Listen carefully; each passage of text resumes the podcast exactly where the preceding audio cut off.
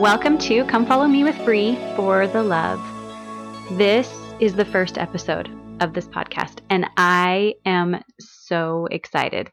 I was telling one of my friends the other day that I don't think I have ever been excited for anything more in my entire life. Um, this, however, is the second time I've recorded this particular um, episode. Um, I think the first time was just me kind of getting out some of my jitters and getting used to talking into a microphone in a room by myself. And now I slept on it and I and I just I feel good today. So I'm excited to dive into this. I wanted to start by introducing myself. Um, I have four kids, ages 12, a girl age 12, Lana, and a girl age 9, Kenna, and a boy age 6, Cohen, and a girl age 3, Jane. And I've been married for 15 years to my husband, Daniel, and he's wonderful. And I love chips and salsa, like to kind of a an extreme extent. Um, my mom was telling me that I go to extreme lengths to enjoy my favorite foods, and she's right. One of my very most favorite things to do is to eat a small dinner with the family, so that later I can make salsa, which I do make amazing salsa. Maybe someday you'll get to try it. And I love to make it at night and get the kids to bed and eat it all by myself or with my husband. He's also invited.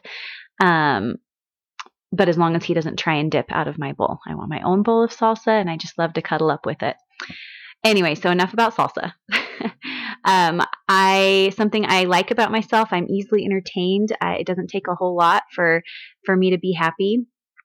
Um, and I I love singing. I love music, and um, my mom.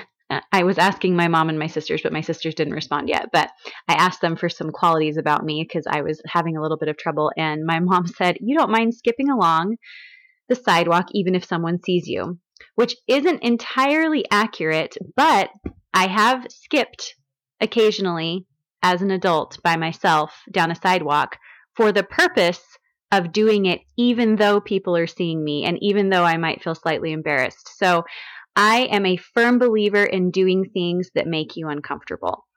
And hence, podcast. I'm a little uncomfortable doing this, but I feel called to do it. Um, and I also believe that Heavenly Father is behind me and that His Spirit will be with me. And I hope that that you can feel that through the things that I talk about. Um, I'm starting this podcast for the love of the gospel, for the love of my Heavenly Father, for the love of my Savior, for the love I have for the Book of Mormon and the imperfect prophets who brought it to us. I am doing it for the love of my children because I want them to know that their mother loved, loves the Savior, and that I am willing to follow through when feeling prompted to doing something, even if it's something that's outside of my comfort zone, and that I'm willing to put effort into the things that I feel called to do. And so I'm going to do it. I am going to go and do and I I think that right now in the world is a really hard time and we are quite literally in a war with the adversary. And the great thing is is that we already know the outcome. I already know that he wins.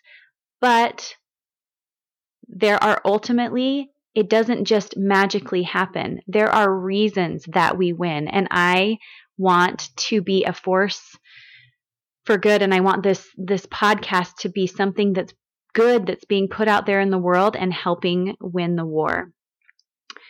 Um I I'm weak. I don't have it all together. I have a lot of a lot of faults, but I know I was called to do this right now. I've only officially been doing this for a week. I've been researching and I can already feel the power that it's bringing to my life. And I have faith that the Lord will help speak to you through helping me know what to say. So, we're going to dive in. This week we're talking about Helaman 7 through 12. And every week, my daughter tells me, You always say it's a cool story this week because I usually start our scripture study with like, if they're like grumbling or whatever, I usually say, But guys, we're at such a cool part. And my daughter called me out and she said, Mom, you always say we're at a cool part. Well, it's pretty easy because pretty much every part of the Book of Mormon is a cool part. Um, so Nephi in chapter 7, he is coming back from preaching in the land northward, where the people have rejected him to such a great degree that he says he could not stay among them.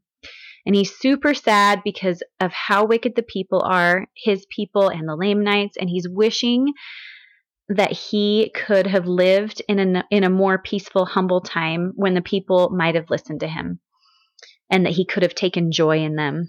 So he he's going to his tower in his garden by the highway and he's pouring these things out to heavenly father.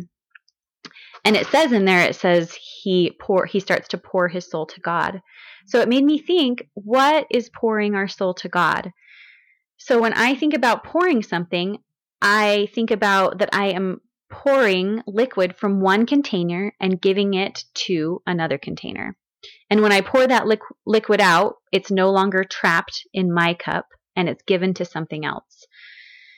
I didn't, I, I don't think of it as like sprinkling, it's pouring, it's giving it all.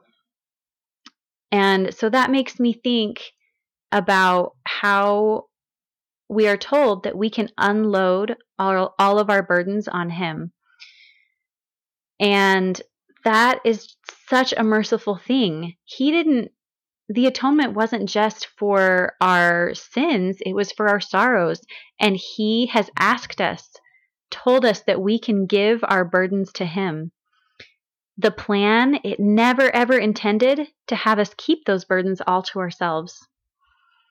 In Matthew 11, 28 through 30, it says, Come unto me, all ye, all ye that labor and are heavy laden, and I will give you rest. Take my yoke upon you and learn of me, for I am meek and lowly in heart, and ye shall find rest unto your souls. For my yoke is easy and my burden is light. Do we need rest right now?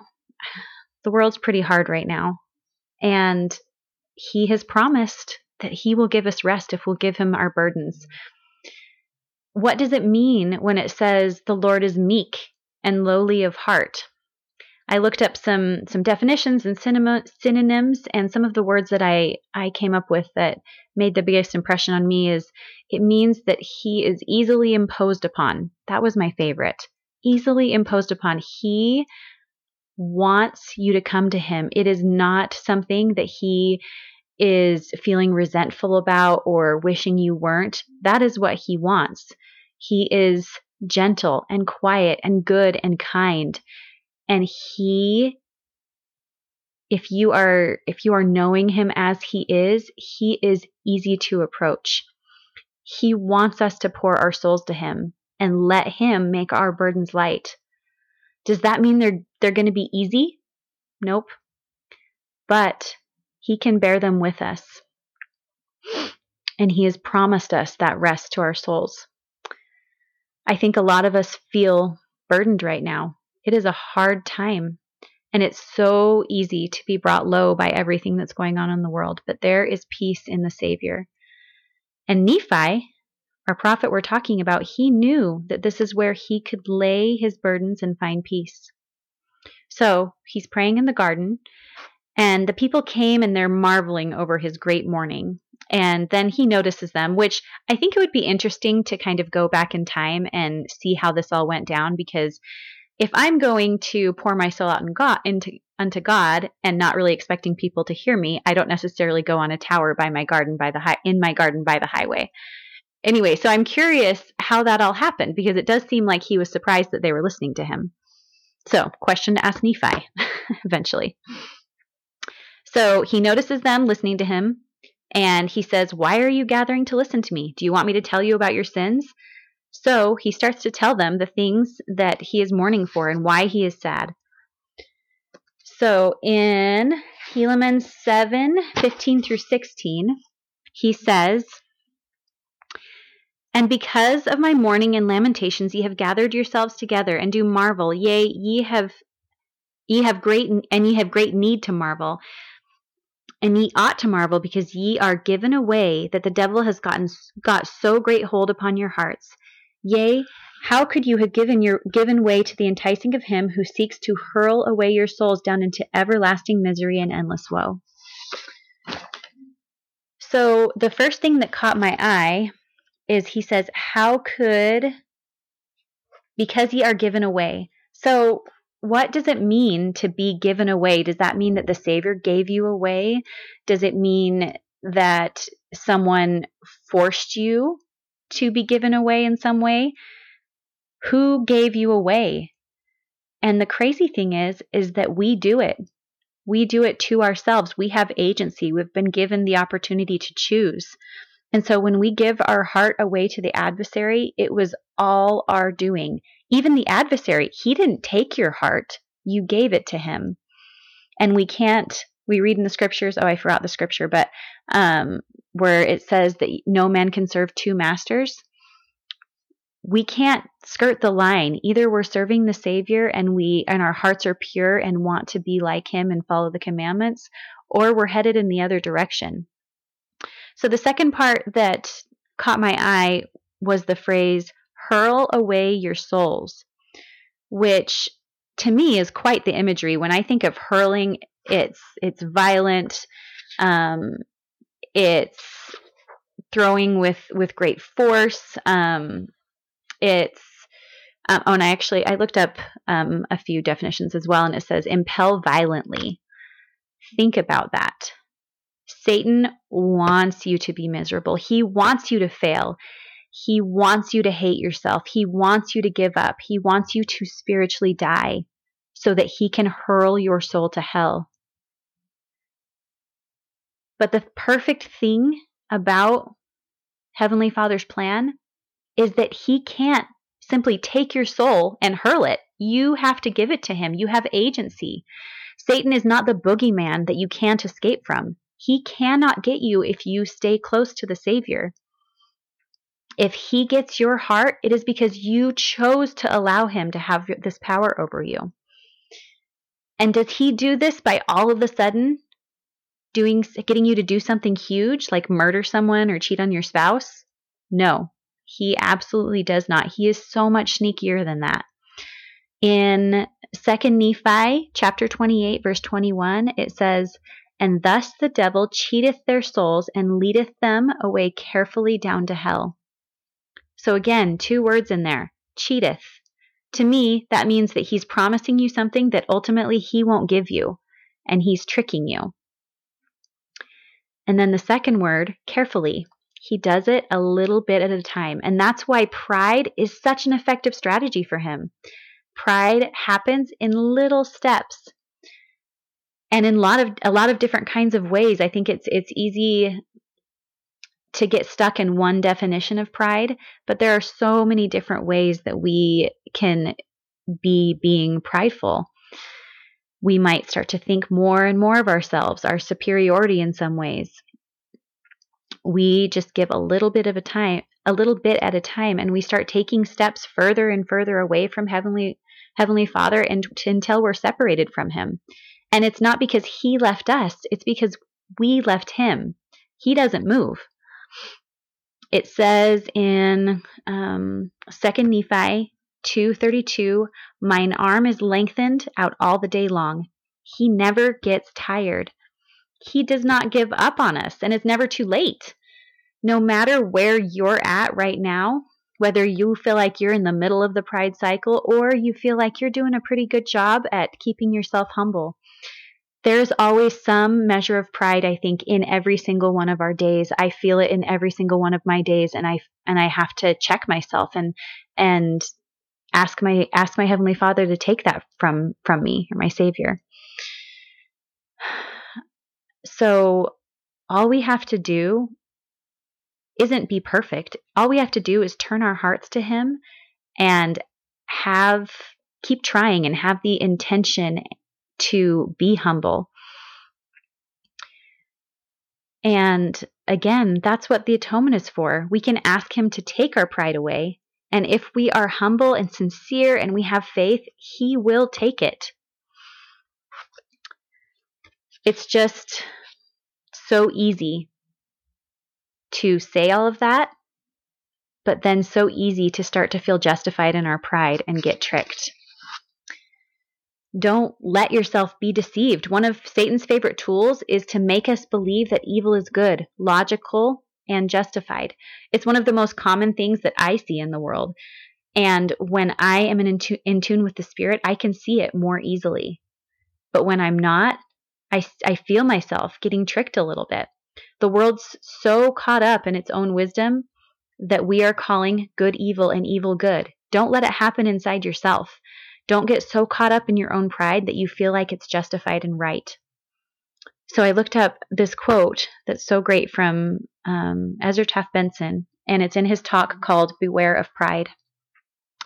Most of us think of pride as self centeredness, conceit, boastfulness, arrogance, or haughtiness. All of these are elements of sin, but the heart or core is still missing. The central feature of pride is enmity, enmity toward God, and enmity toward our fellow men. enmity means hatred toward, hostility to, or state of oppression. It is powered it is, it is the power by which Satan wishes to reign over us. Pride is essentially competitive in nature. We pit our will against God, and when we direct our pride toward God, it is in the spirit of my will, not thine, be done. As Paul said, they seek their own, not the things which are Jesus Christ. Our will in competition with God's uh, with God's will allows desires, appetites, and passions to go unbridled. One of my most frequent prayers, and the prayer that I said right before I did this con- this this podcast, is for my intentions to be pure and my actions to be for the right right reasons. I I don't want doesn't mean it never happens, but I don't want my actions to be motivated by the my desire to look good in front of other people or to get their admiration or to get friends and influence. I have to pray every day to not feel competitive. And I don't want to cherish feelings of superiority. I pray to want his will more than my own and I want to serve him. I want to do what he has commanded me to do and I want the focus of my life to be the Savior and how I can help other feel, others feel His love through me. But that doesn't mean that my pride doesn't creep in sometimes. For sure does. I feel it. And I, again, I'm often calling myself out on it, and it's a constant readjustment for everyone. Pray for Him to take your pride, and He will do it. He already paid for the sins of my pride, and all I have to do is be humble and give it to Him. All right, continuing on with Nephi. So, one of my favorite things about the Book of Mormon is there is so much passion in it. And I love um, one of the most special experiences I've had in the last few years is I read the whole Book of Mormon out loud with my oldest daughter. And it was, I highly recommend it. It was so cool to read the Book of Mormon out loud and try and bring the prophets to life because there's so much personality in it. It isn't just this bland book of robotic prophets that don't have any personality. They're all very different and they have, you can just hear the passion. So let's listen to Nephi here. He says, Oh, repent ye, repent ye. Why will ye die? Turn ye, turn ye unto the Lord your God. Why has he forsaken you? It is because ye have hardened your hearts, yea, ye will not hearken unto the voice of the good shepherd. Yea, ye have provoked him to anger against you. And behold, instead of gathering you, except ye will repent, behold, he shall scatter you forth, and ye shall become meat for dogs and wild beasts. Oh, how could ye have forgotten your God in the very day that he has delivered you? You can just feel it. Nephi loves his people. In chapter 7, he is pleading with them to choose the Savior. And it made me think of our sweet prophet, President Nelson. And I just thought about how much he must love us. I think that we would be seriously mistaken if if we think that he doesn't cry sometimes for us for the choices that we're making and and the things that he sees think of what a gift that is to have somebody who loves us that much. And and Nephi, he was a real man who cried in his garden for his people. And President Nelson is a real man. He is not some abstract being, and I am positive that he has cried for us. I even wonder if he has said some version of what Nephi said in verse 7, where he said, Oh, that I could have been in, I could have had my days in the days when my father Nephi first came out of the land of Jerusalem, that I could have joyed with him in the promised land, when the people were easy to be entreated, firm to keep the commandments of God, and slow to be led to do iniquity. And they were quick to hearken unto the words of the Lord. Nephi's desire is he wants to have joy in the righteousness of his people. And I'm sure that sometimes President Nelson feels that way too. But I but I also believe that he does have righteousness um, joy in in the righteousness that's there. So let's continue on. So in the crowd that is gathering to listen to Nephi mourn, and now he's telling them about their iniquities. There are members of the Gadiantons in the crowd, and they get mad, but they don't dare attack him because they're afraid that some of the people will be, will be angry. So they start to try and turn them against him by saying things like, He's reviling against our law. Why don't you seize him?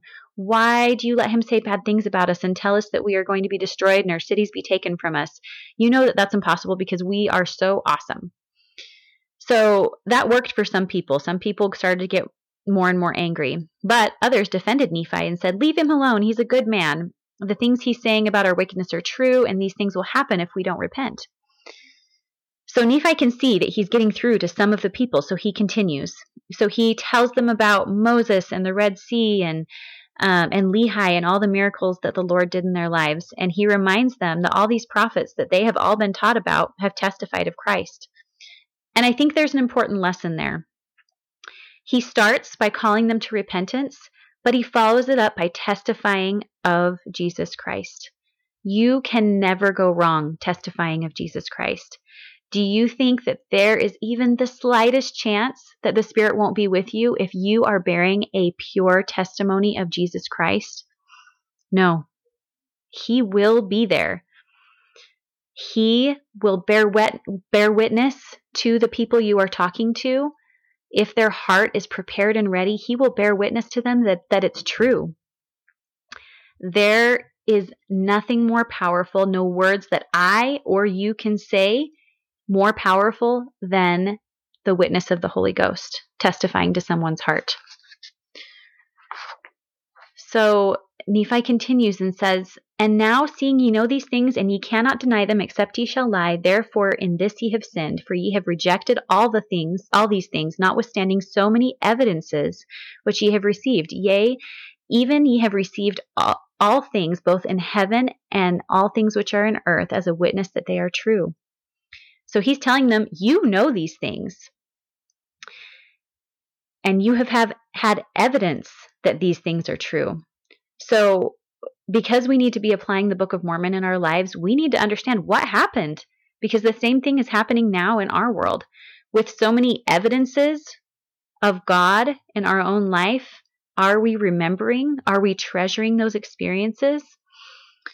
What are the things that we can make sure that we do so we don't forget the tender mercies that we have in our life and the moments that we know that we feel him there?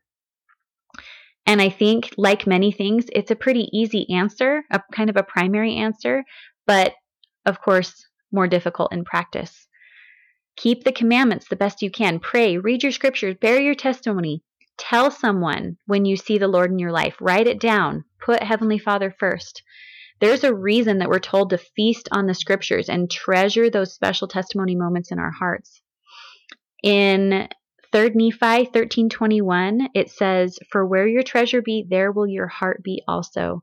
We need to treasure those moments. They need to be special and sacred to us. And that if if we're treasuring those, that is where our heart will be. And if we're not treasuring it, we might become like Laman and Lemuel and be past feeling, where we aren't able to remember the feeling and the witness of the Holy Ghost anymore because we've we've gone too far away. So really quickly, I wanted to tell you about an experience that I had recently where I saw evidence in my life of God's presence. Um, so I minister to um, a girl that I just love, and she is having some health problems right now. And I was about to go to town, and I wanted to do something for her before I went out of town. And so I decided to make her some tomato soup. And I make really good tomato soup. I guess I make all good tomato based things salsa, tomato soup. Anyway, very proud of my tomato soup. So I made her some tomato soup, and I was just going to give her a little container of tomato soup and a card before I left. Um, but I was on my way taking my my girls to piano lessons, and as I was driving back from dropping them off, I passed a restaurant called Neaters, and I had the thought that I should make it more of a meal for her family, which I hadn't really thought about doing previously. So I stopped at Neaters and I got some bread, and then I also decided to get a chocolate dome, and it's this delicious little round cake. I don't know how they make it. seems magical. Um, it's a perfect circle and it has chocolate mousse on the inside and then chocolate on the outside, and it's just delicious. So I got her this bread and the chocolate dome. And I went home and I gave her, I decided instead of giving her one container of soup, I was going to give her two. That way she could have dinner for her family. And, and then I gave her the chocolate dome. So I went and dropped it off at her doorstep. And um, I got a text from her not too long after, and she told me just the coolest thing. And what she said is about the time, so about the time that I was driving past Neaters, she had had her nurse there. And she found out that she was going to need to take it easy for the rest of the day, rest of the day, and she didn't know that before. And so she was like, "Ah, what am I going to feed my family for dinner?" And lo and behold, dinner shows up at her doorstep um, a few minutes later. But not only that, the night before, it was kind of late at night and she decided she really wanted a treat. And so she had gone um, online to order one to get delivered to her, but it was too late. And so she, she ended up not getting it. But she was going to order a chocolate dome, which is so random. It's not something we've, we've talked about. I don't I don't know that it's like her favorite thing or anything. It's just this random dessert and I just know that heavenly Father wanted her to know that he was so perfectly aware of her even down to the details of that he knew that she wanted a chocolate dome. So I wanted to read you the text that I sent to her after she told me all of this. I said, This makes me so happy, and it's such a testimony testimony builder that the Lord knows exactly what we need. I love that you wanted a chocolate dome last night. I mean, the Lord filled your dessert order. He's so perfect. My mom is reading this book called Divine Signatures and has been telling me about it. The basic premise is that the Lord works in lots of ways that many might chalk up to coincidence but the beyond perfect timing is what plants his divine signature on things. I was planning on just giving you one container of tomato soup and a card, but right after two o'clock, probably right while your nurse was there, I took the girls to the piano piano lessons. I was passing by Neaters and had the thought that I should get a chocolate dome and bread so I could make it into more of a meal for everyone by adding the extra soup. All of that didn't even cross my mind until then. It was all him. I am so amazed by his tender care, and I'm so grateful to know about the divine signature placed today. Thank you for telling me. I never want to forget that. And so that's one of the reasons that I'm telling you this right now. I'm telling you because I treasure it and I want you to know that I know that he placed his divine signature on that interaction.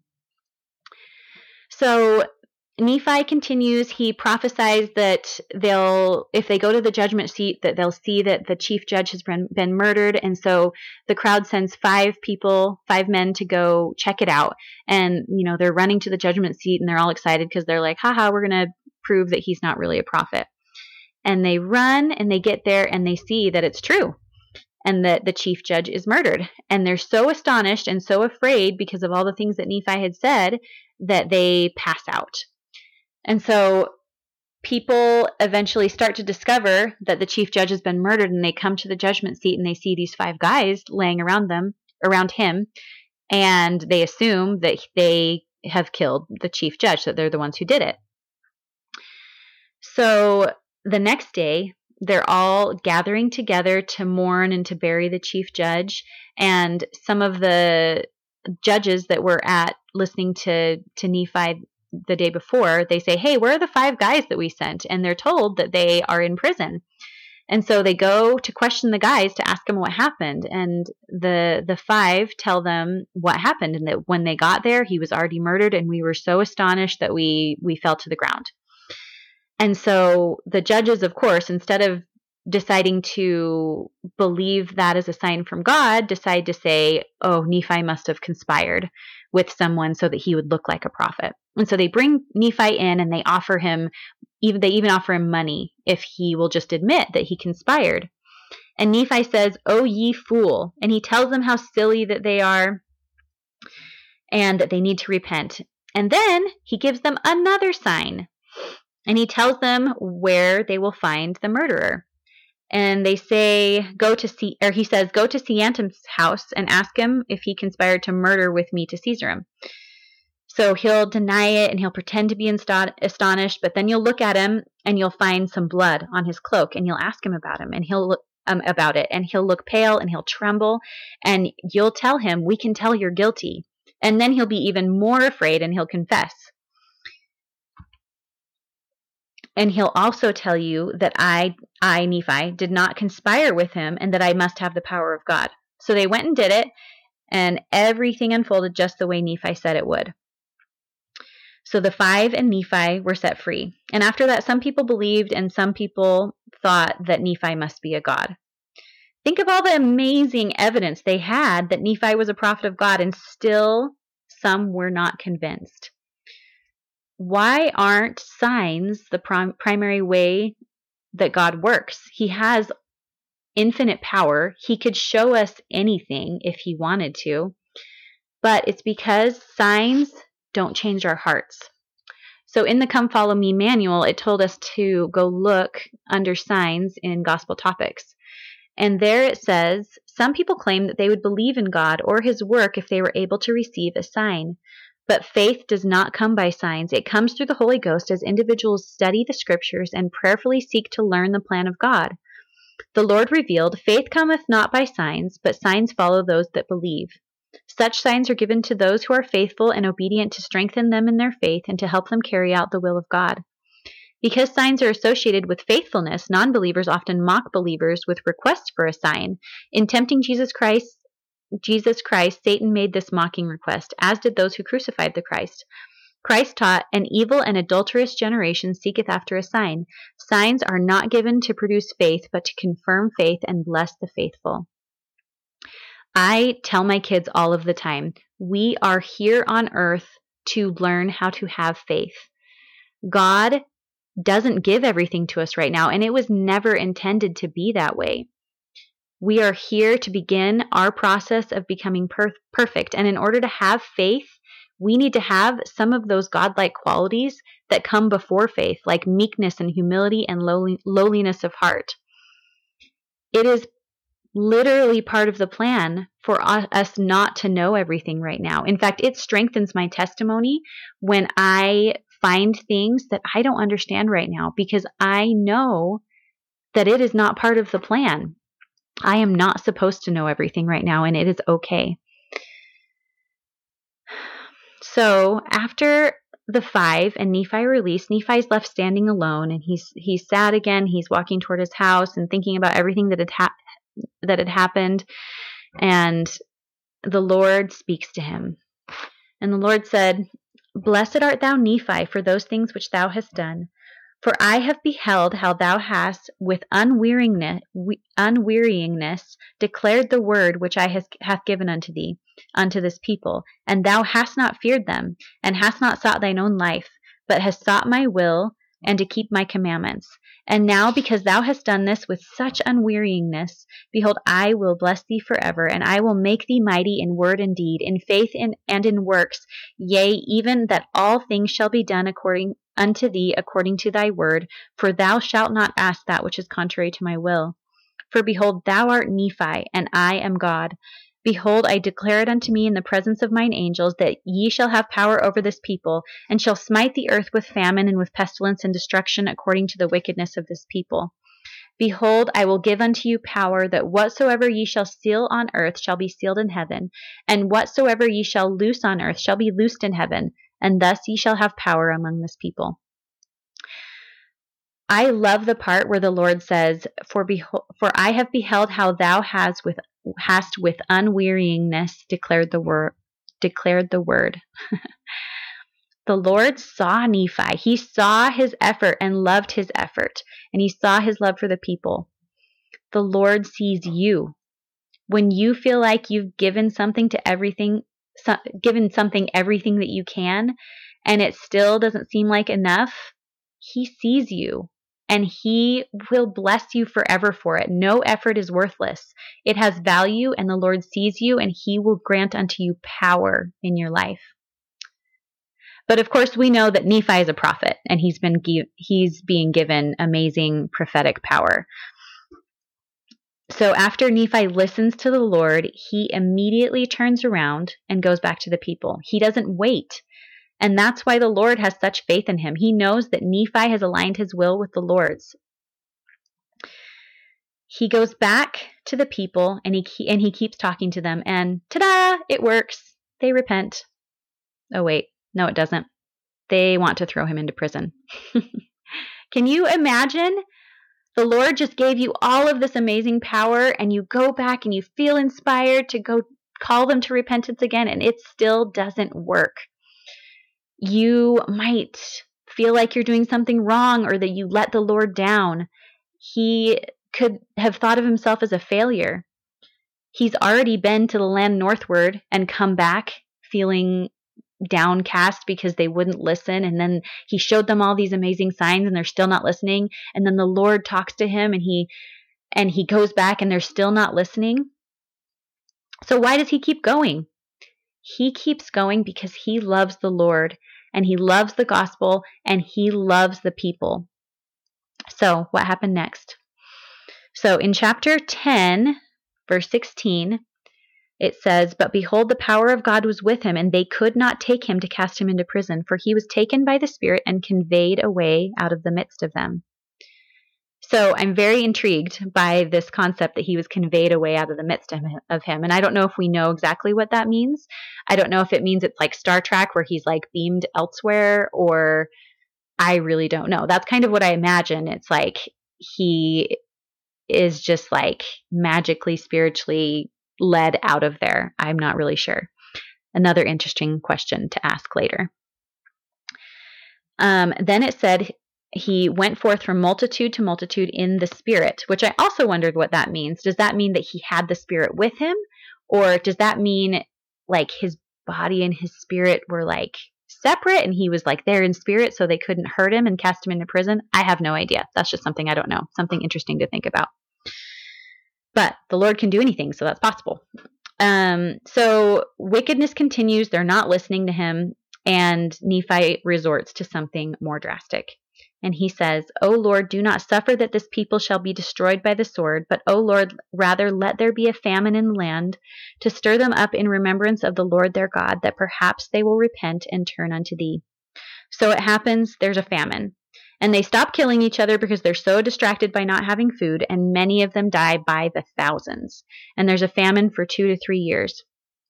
And then they begin to remember the words of Nephi, and they repent and they ask the Lord for mercy. And Nephi says to the Lord, he says, O Lord, thou didst hearken unto my words when I said, Let there be a famine, that pestilence of the sword might cease. And I know that thou wilt, even at this time, hearken unto my words, for thou saidst that if this people repent, I will spare them. Yea, O Lord, thou seest that they have repented because of the famine and the pestilence and destruction which has come unto them. And now, O Lord, Lord, wilt thou turn away thine anger and try again if they will serve thee? And if so, O Lord, thou canst bless them according to thy words which thou hast said. So think about how terrible that famine was. But somehow it was a merciful thing. It gave them time to repent and to become a righteous people again. And it made me think about how we are always praying for blessings. I'm praying that my family will be safe and happy, that we can be healthy, that my grandparents can be healthy, that the world can somehow come to some sort of peace. All kinds of blessings we we pray for. And I'm not advocating praying for trials because that's not something I'm going to start to do. I don't I don't necessarily want to ask for terrible trials to come come to me. But he is so wise and he loves us too much to only give us an easy life.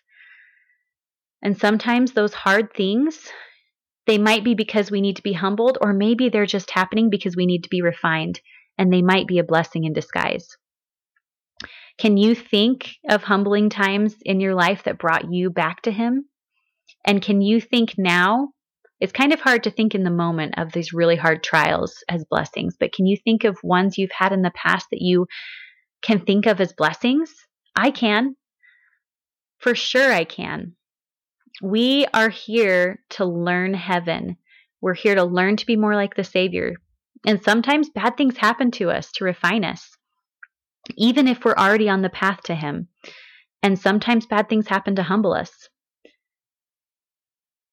Mental health is a hard thing to hang on to these days. And I, I encourage you to think about how you can pull nearer to Him rather than push Him away. Let Him be with you, let Him help you carry that. So, the famine is lifted, and now they esteem Nephi as a great prophet. And it says the land was filled with rejoicing.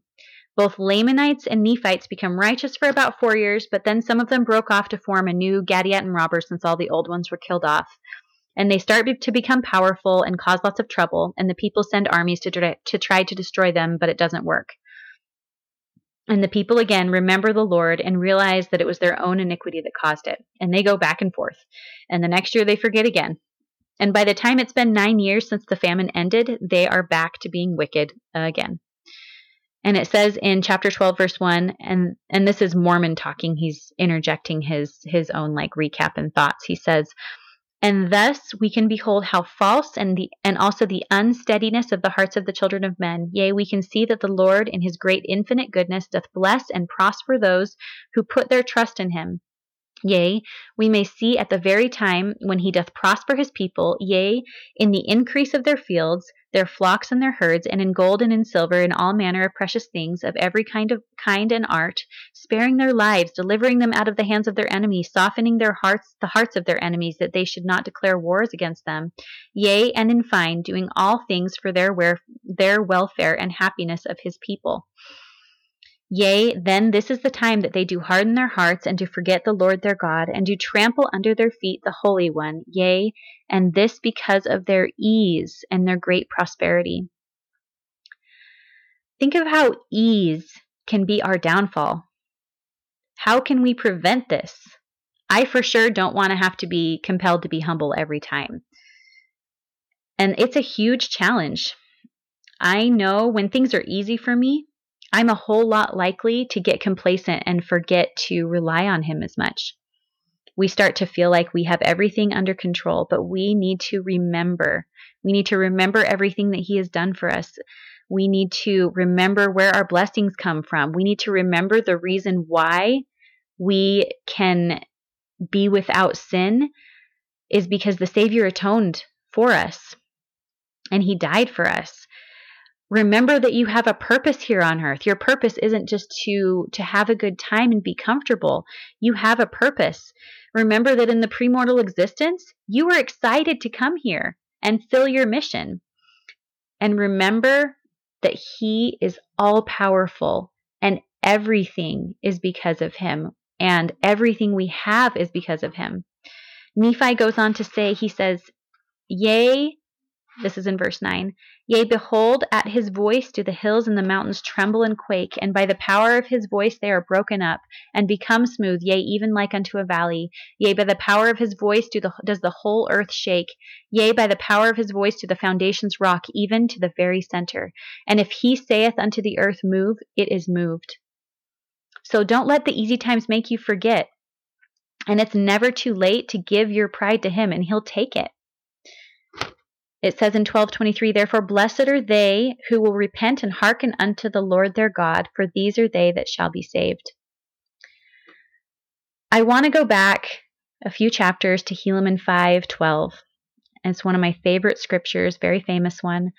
Remember, remember that it is upon the rock of our Redeemer, who is Christ, the Son of God, that ye must build your foundation, that when the devil shall send forth his mighty winds, yea, his shafts in the whirlwind, whirlwinds, yea, when all his hail and his mighty storm shall beat upon you, it shall have no power over you to drag you down to the gulf of misery and end- endless woe, because of the rock upon which ye are built, which is a sure foundation, a foundation whereon if men build, they cannot fall cannot fall.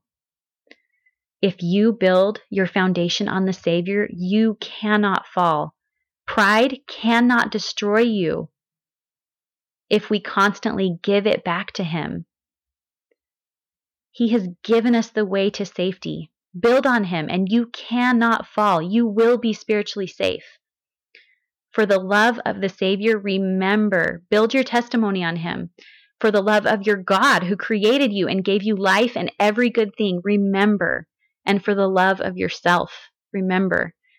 He created you and me so we can have joy. His plan is perfect, even if we can't understand it sometimes. I want my heart to be His. Does it always play out in my actions perfectly? No, absolutely not. But I know the desire is there, and I know that He knows my desire is there. This podcast is a labor of love for him. I have been prompted to all year to do something. I even started an Instagram ac- account called um, Bree loves the Book of Mormon, or no, Bree reads the Book of Mormon, and I started it, and I was like, because I love reading the Book of Mormon out loud, and I'm like, I'm just going to read all of the Come Follow Me chapters so everyone can listen. Um, and then that didn't really pan out, and it didn't really feel quite right, and so I didn't end up um, really doing a whole lot. Um, but I think that there was a reason that that didn't feel right. A few weeks ago, I was on a run and I felt commanded to go and do this, to do this podcast. I was running and I felt an overwhelm, overwhelming love for me. I felt him knowing me inside and out. I felt him hearing my footsteps in the moment and my breath. I felt him throwing, I felt him flowing through all of my good desires to serve him, I ran and I cried, and I knew that I was meant to do this right now. I don't know how it'll turn out or if anyone will listen. Maybe it's just for me. Maybe it was just for you. But I know that this is my calling right now, and I am qualified. And it's not because I have any worldly qualifications, because I don't. But I am qualified because He has made it so. He has qualified me. I am qualified through my love of the Book of Mormon and my Savior and my God. And you are qualified to do the things that He has commanded you to do. And any voice that tells you otherwise is the adversary who wants to hurl your soul away to hell. Don't let him stifle you. Don't let him make you forget who you are and why you are here. I love my Savior and I love the Book of Mormon. I would love it if you would share this podcast. Nothing would make my heart happier than to know that the Spirit is working through this podcast and that I am serving my God. So please share, and I'll talk to you again next week.